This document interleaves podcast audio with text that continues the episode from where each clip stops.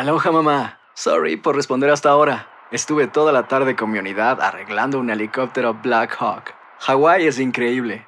Luego te cuento más. Te quiero. Be All You Can Be, visitando goarmy.com diagonal español. Hacer tequila, Don Julio, es como escribir una carta de amor a México. Beber tequila, Don Julio, es como declarar ese amor al mundo entero. Don Julio es el tequila de lujo original, hecho con la misma pasión que recorre las raíces de nuestro país. Porque si no es por amor, ¿para qué? Consume responsablemente. Don Julio Tequila, 40% alcohol por volumen, 2020. Importado por Diageo Americas, New York, New York.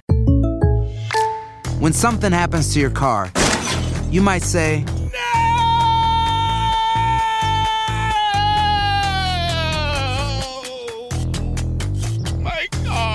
but what you really need to say is something that can actually help. Like a good neighbor, State Farm is there. And just like that, State Farm is there to help you file your claim right on the State Farm mobile app. So just remember, like a good neighbor, State Farm is there. State Farm, Bloomington, Illinois. Boost Mobile tiene una gran oferta para que aproveches tu reembolso de impuestos al máximo y te mantengas conectado. Al cambiarte a Boost, recibe un 50% de descuento en tu primer mes de datos ilimitados. O, con un plan ilimitado de 40 dólares, llévate un Samsung Galaxy A15 5G por $39.99. Obtén los mejores teléfonos en las redes 5G más grandes del país. Con Boost Mobile, cambiarse es fácil. Solo visita boostmobile.com. Boost Mobile, sin miedo al éxito. Para clientes nuevos y solamente en línea, requiere AroPay. 50% de descuento en el primer mes requiere un plan de 25 dólares al mes. Aplican otras restricciones. Visita boostmobile.com para detalles.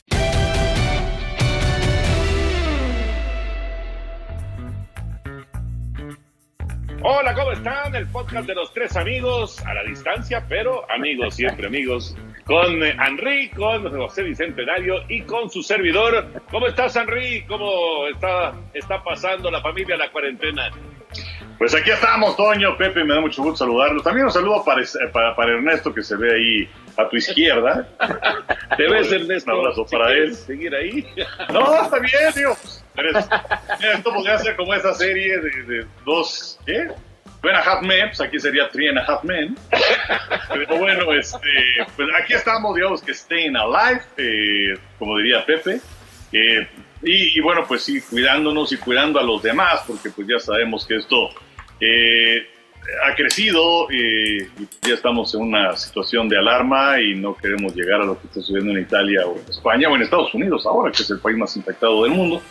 Así que bueno, pues eh, cuidándonos, Toño, y haciendo lo menos, eh, haciendo lo indispensable si es que es necesario usarlo.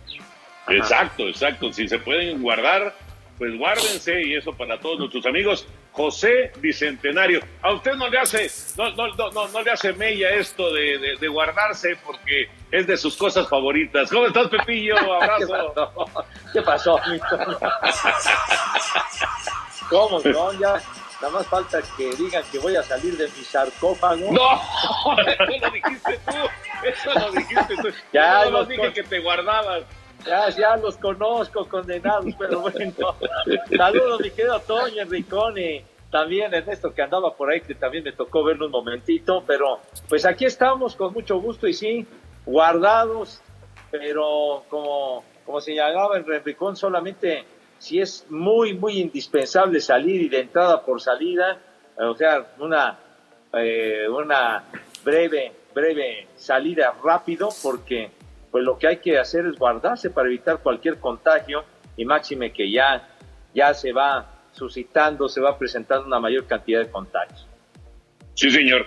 Bueno, eh, hay, que, hay que cuidarse, efectivamente, y, un abrazo para toda la gente que eh, hay, hay- hay quienes pueden guardarse y no pasa nada, ¿no? Pero hay quienes no pueden hacerlo, hay- tienen es. que salir a trabajar, tienen que salir a la calle y, y- y se entiende, ¿no? Y ojalá que puedan cuidarse lo más, lo más posible. Abrazo para toda esa gente. Ya están eh, con algún problema, con, con infección, que ya dieron positivo, pues también, pues adelante, ¿no? Adelante que hay que, hay que estar, eh, eh, pues, eh, con toda la, buena vibra eh, y con, pues, eh, toda la- la mentalidad positiva, ¿no? Para que, para que esto acabe pronto. Bueno, señores, temas, temas para el día de hoy. Hay varios temas bien atractivos. El primero, la NFL acaba de confirmar que van a ser siete equipos clasificados en la postemporada por cada una de las conferencias, que solamente uno va a descansar en, eh, eh, lo que es eh, la primera semana. Vamos a tener tres partidos en la semana de comodines, digamos, y pues esto va a provocar evidentemente que, que haya pues una mayor emoción en varios equipos que pues van a tener ese nuevo chance de clasificar. ¿Qué les parece? Pues eh, mira, no sé, el, año pasado, por decirlo así, hubiera calificado los carneros también los acereros. Creo que pues es algo, algo bueno en, algún sentido. Estás hablando de que califican 14 equipos de 32, entonces tampoco es algo así donde se vaya más allá del 50%. Eh, pero está bien, vamos a tener ahora triples jornadas en sábado y en domingo. Eh, entonces, pues eh, no es algo que realmente me, me, me vuelva loco eh, es algo que creo que no necesitaba, pero bueno, está bien que vamos a tener un equipo más por conferencia clasificado. Y lo necesitaba, lo necesitaba la liga, lo necesitaban los equipos, porque bueno, es un ingreso extra, ah. indiscutiblemente, ¿no? No, pues, antes, antes de que, perdón, perdón Pepe por, por eh, tomar la palabra ahora, pero pues claro que lo necesitaba la liga. Además, viene el nuevo paquete de negociación con los, eh, con, los tenedores de los derechos de televisión. Entonces, pues por supuesto que es una oferta más por tener dos partidos más de postemporada.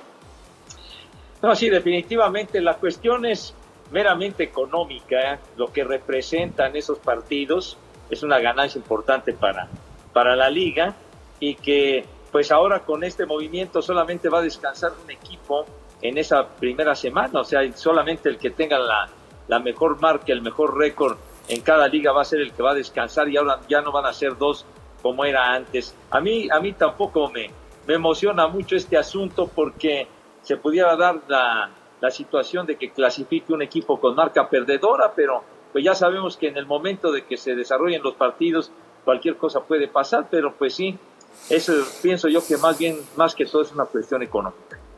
Sí, sí, sí, totalmente de acuerdo. Y además, porque, eh, y, ya lo pusieron para este año, o sea, para esta, para esta campaña. Y, además también, Henry, pensando en que eh, esa especulación, pero podría reducirse la temporada si sigue todo este problema del coronavirus, podría reducirse la temporada de la NFL y podría ser de 14 partidos de campaña regular. Sí, es que pues no sabemos cuándo va a parar esto. Eh, y pues eh, los equipos necesitan prepararse. De hecho, ahora para el draft, que bueno, se mantiene, no sé eh, cómo, cómo se vea, ¿no? Eh, mientras que el mundo está metido en esta pandemia terrible y Estados Unidos también, que la NFL vaya a tener su draft, aunque ya no va a ser esa gran fiesta que se tenía en Las Vegas programada, que se mantiene entre el 23 y el 25 de abril y que ya mandó un memorándum el comisionado Roger Goodell a los miembros de la NFL para señalarles que no criticaran esta decisión, que porque podría ser objeto a una sanción. Mm. Eh, es lamentable, eh, creo, que no se ve muy bien, pero bueno, ya le mandaron también invitaciones a los prospectos, aquellos que van a estar involucrados en la primera ronda, sobre todo. Obviamente lo estarán haciendo en sus casas, pero bueno, pues eh, para tenerlos disponibles. Em, pero eh, sí es muy probable que se vaya a suspender todo esto porque los equipos, o a posponer, porque los equipos en este momento tienen cerradas sus instalaciones porque no se han podido presentar evidentemente para las, eh, las prácticas que tienen en, este tiempo, muchas de ellas que son voluntarias. Eh, no sabemos los campos de entrenamiento cuándo van a abrir, la pretemporada debería iniciar en agosto. Eh, entonces, bueno, pues parece que sí se va a tener que empujar esto.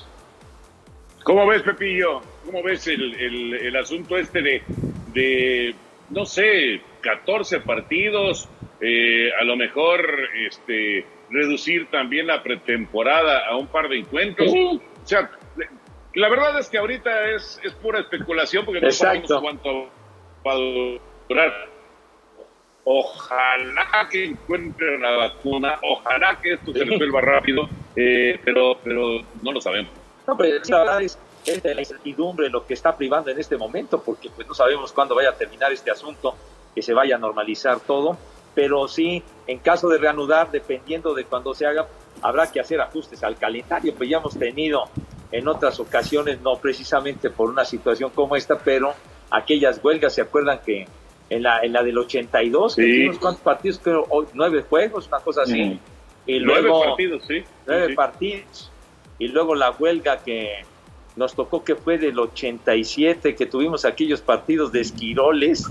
Creo que, se, Sí. se- se- creo que no se jugó una fecha o algo, pero Exacto, exacto. Y fueron tres de esquiroles. eh, tres de esquiroles y ahora que lo estoy recordando, qué problema era, porque transmitimos, me acuerdo, esos partidos de esquiroles y para, para poder encontrar las listas de jugadores era una bronca horrible. Porque agarraron jugadores de por aquí, de por allá, hasta de la Liga de Canadá y todo, para poder hacer los partidos y solamente fueron tres semanas y luego ya volvieron los, los regulares.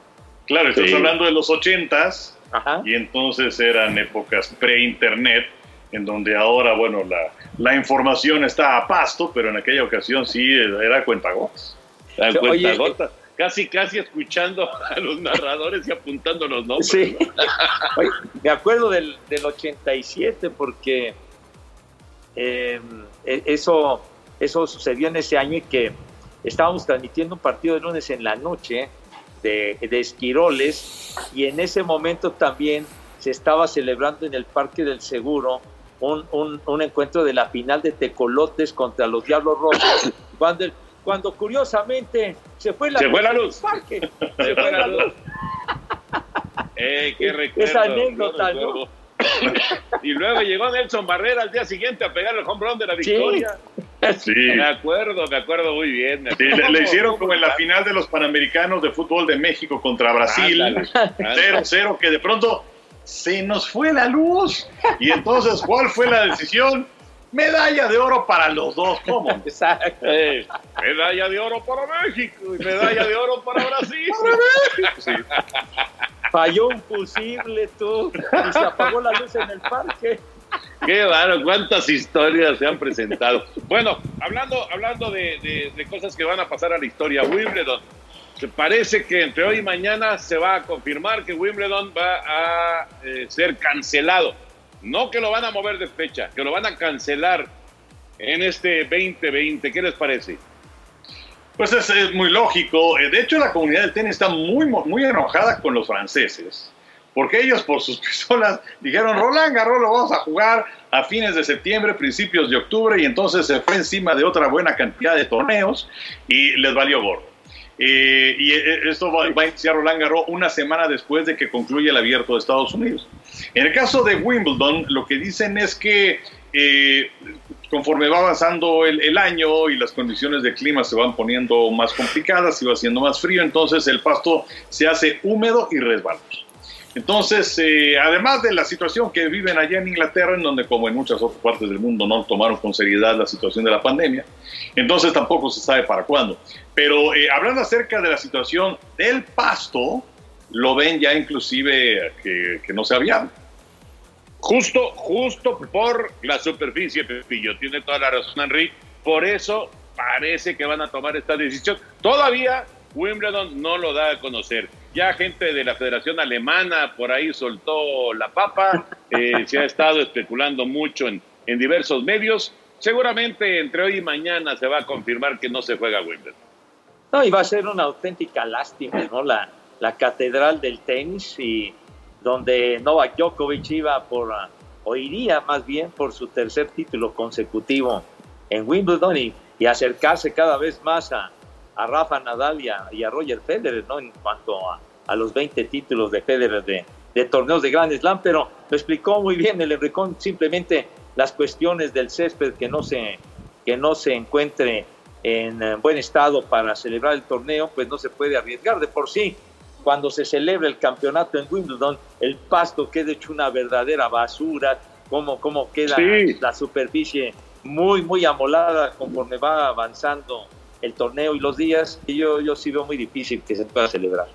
Sí, la verdad que es muy complicado. Bueno, otro tema, así muy rápido para, para eh, poder abarcar también lo del béisbol de la Liga Mexicana del Pacífico, que me parece que está, está interesante. Lo de los Olímpicos, ¿les parece correcto que hayan puesto ya fecha de inicio de los Juegos Olímpicos de Tokio 2020, que va a ser el 24 de julio del 2021? O sea, Sí, el, el un 23, año. Toño.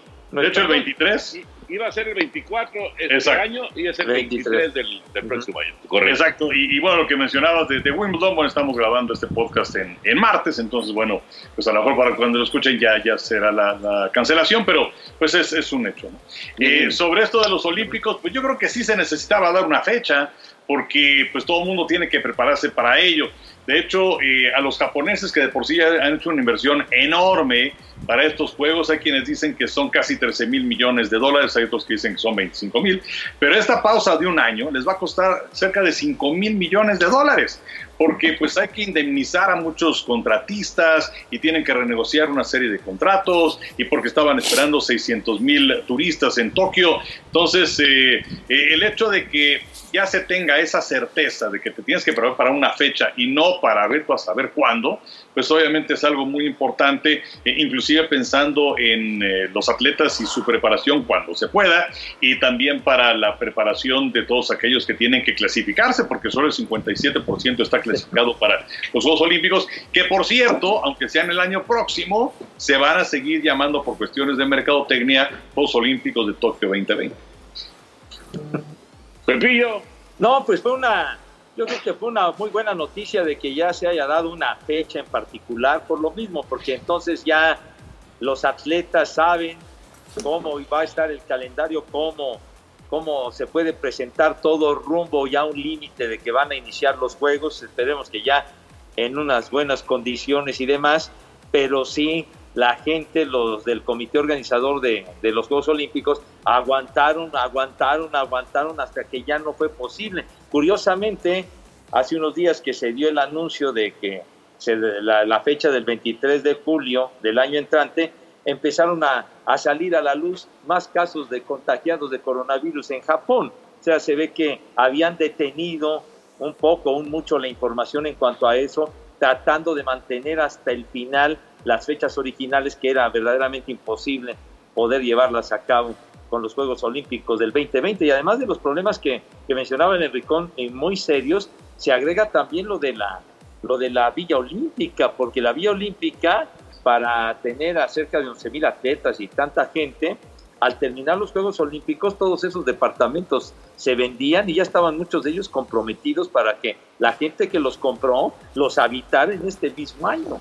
Entonces va a ser otra bronca que van a tener que solucionar, va a ser mucha lana la que van a tener que gastar.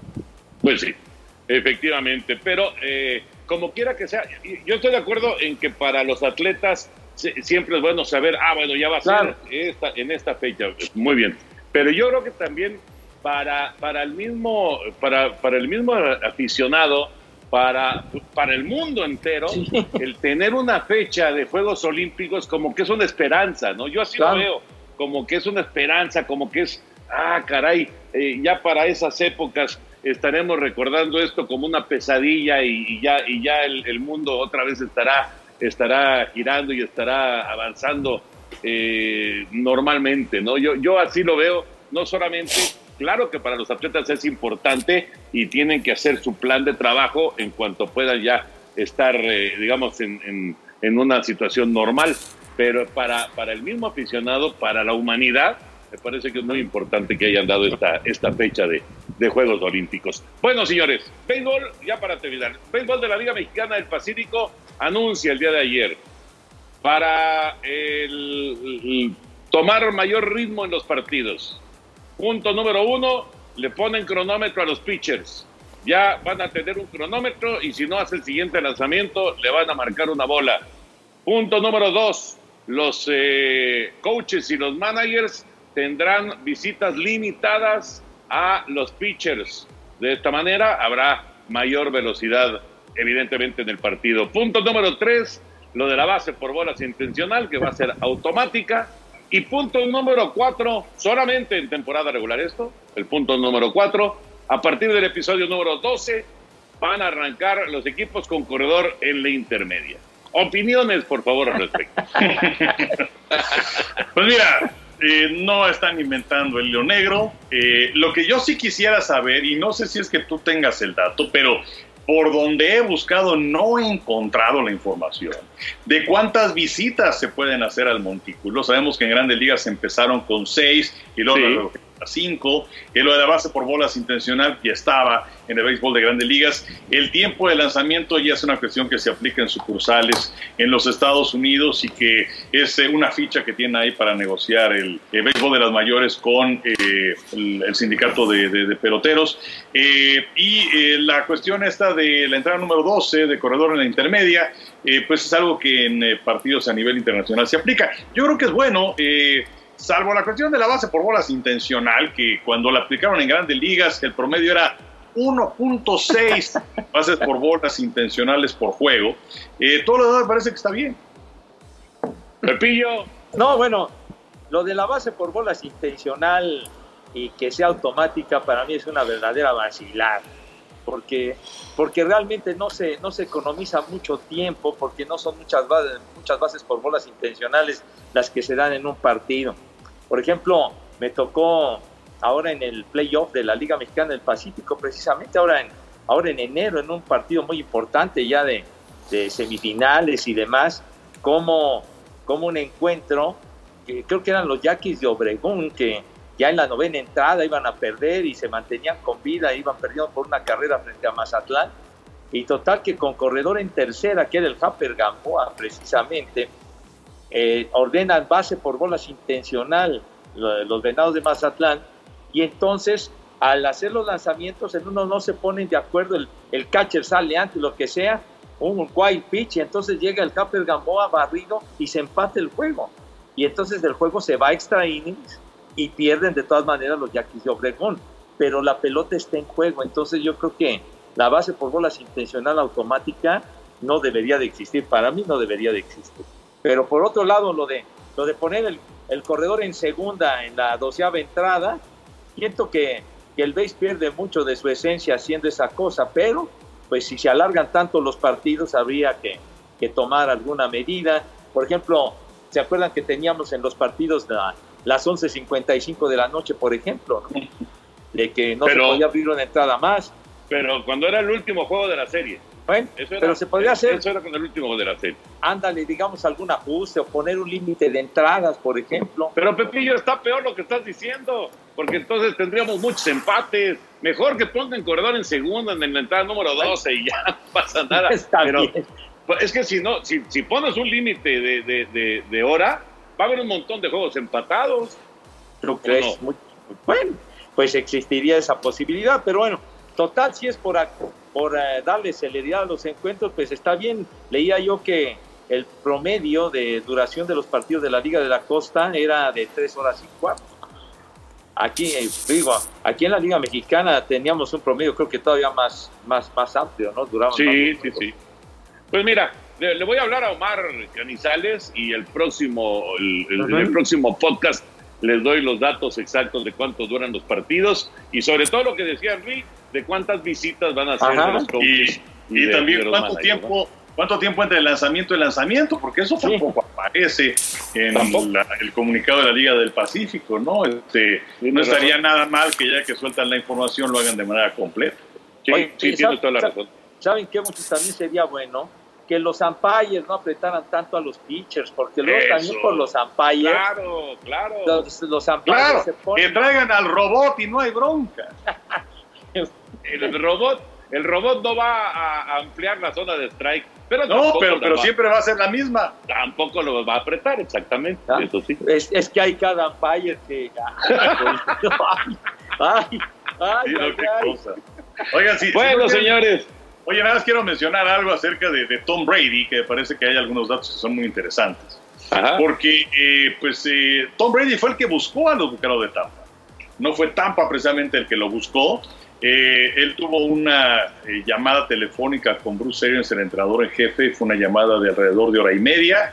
Y después de esa llamada, entonces se fue Brady a platicar con el señor Kraft, pero prácticamente a despedirse eh, y, hay algunos datos muy interesantes sobre la historia, cómo están entrelazados Patriotas y los Bucaneros de Tampa. Por lo pronto, Tom Brady contra Tampa, cuatro ganados, cero perdidos. Tampa hizo en esos cuatro partidos 24 puntos y Inglaterra 105.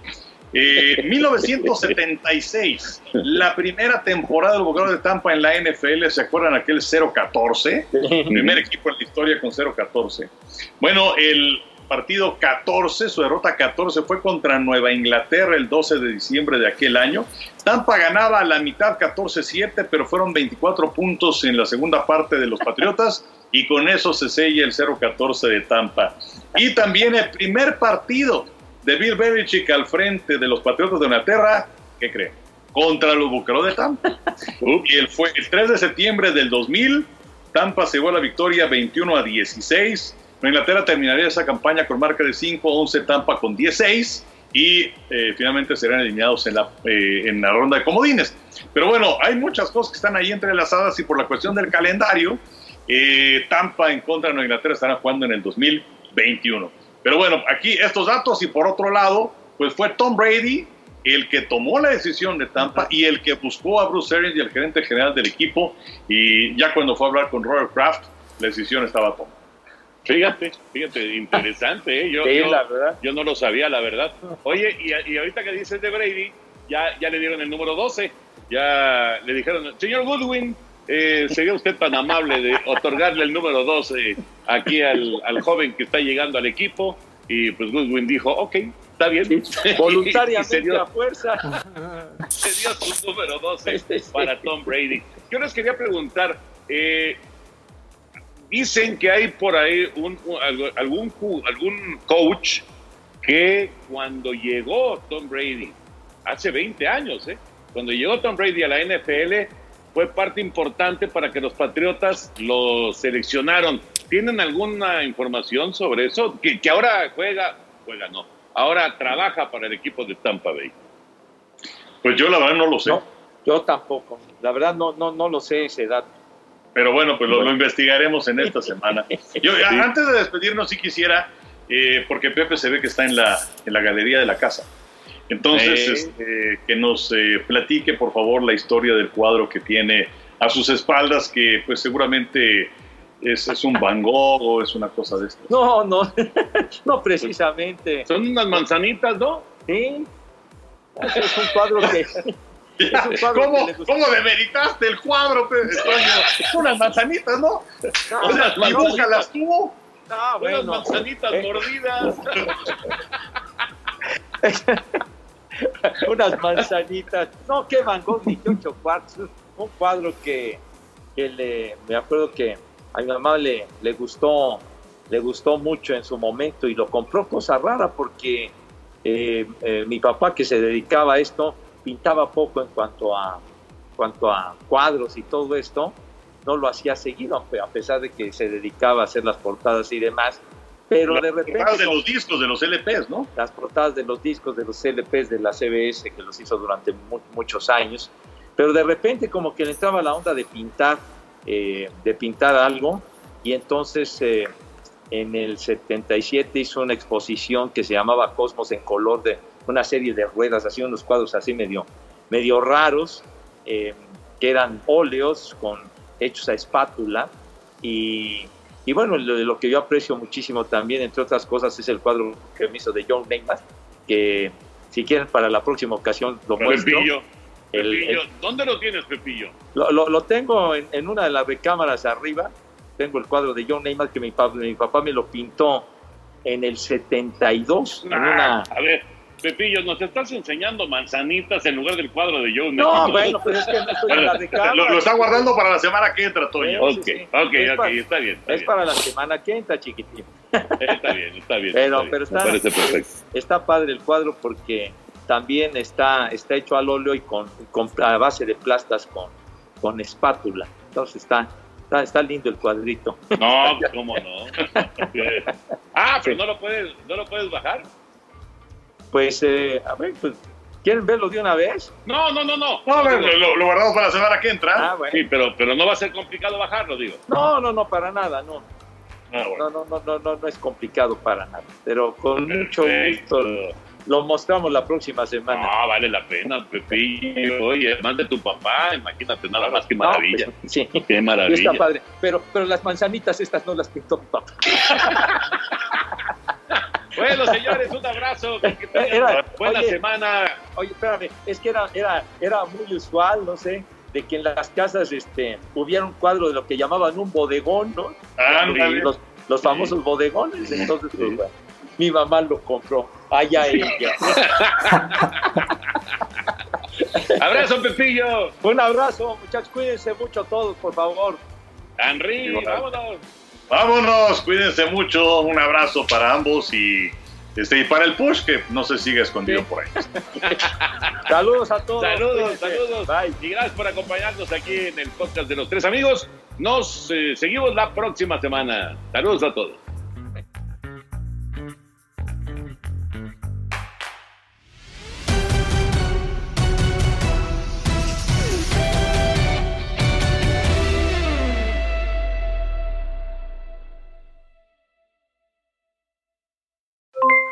Aloha mamá, ¿dónde andas? Seguro de compras. Tengo mucho que contarte. Hawái es increíble. He estado de un lado a otro con mi unidad. Todos son súper talentosos. Ya reparamos otro helicóptero Blackhawk y oficialmente formamos nuestro equipo de fútbol.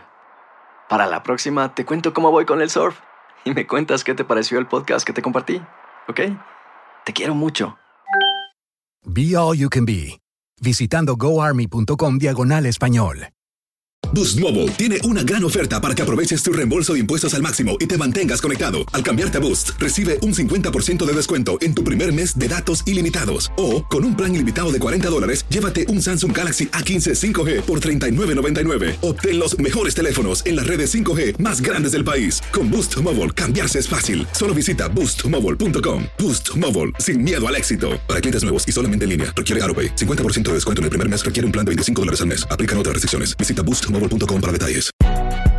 Si no sabes que el Spicy McCrispy tiene Spicy Pepper Sauce en el pan de arriba y en el pan de abajo, ¿qué sabes tú de la vida?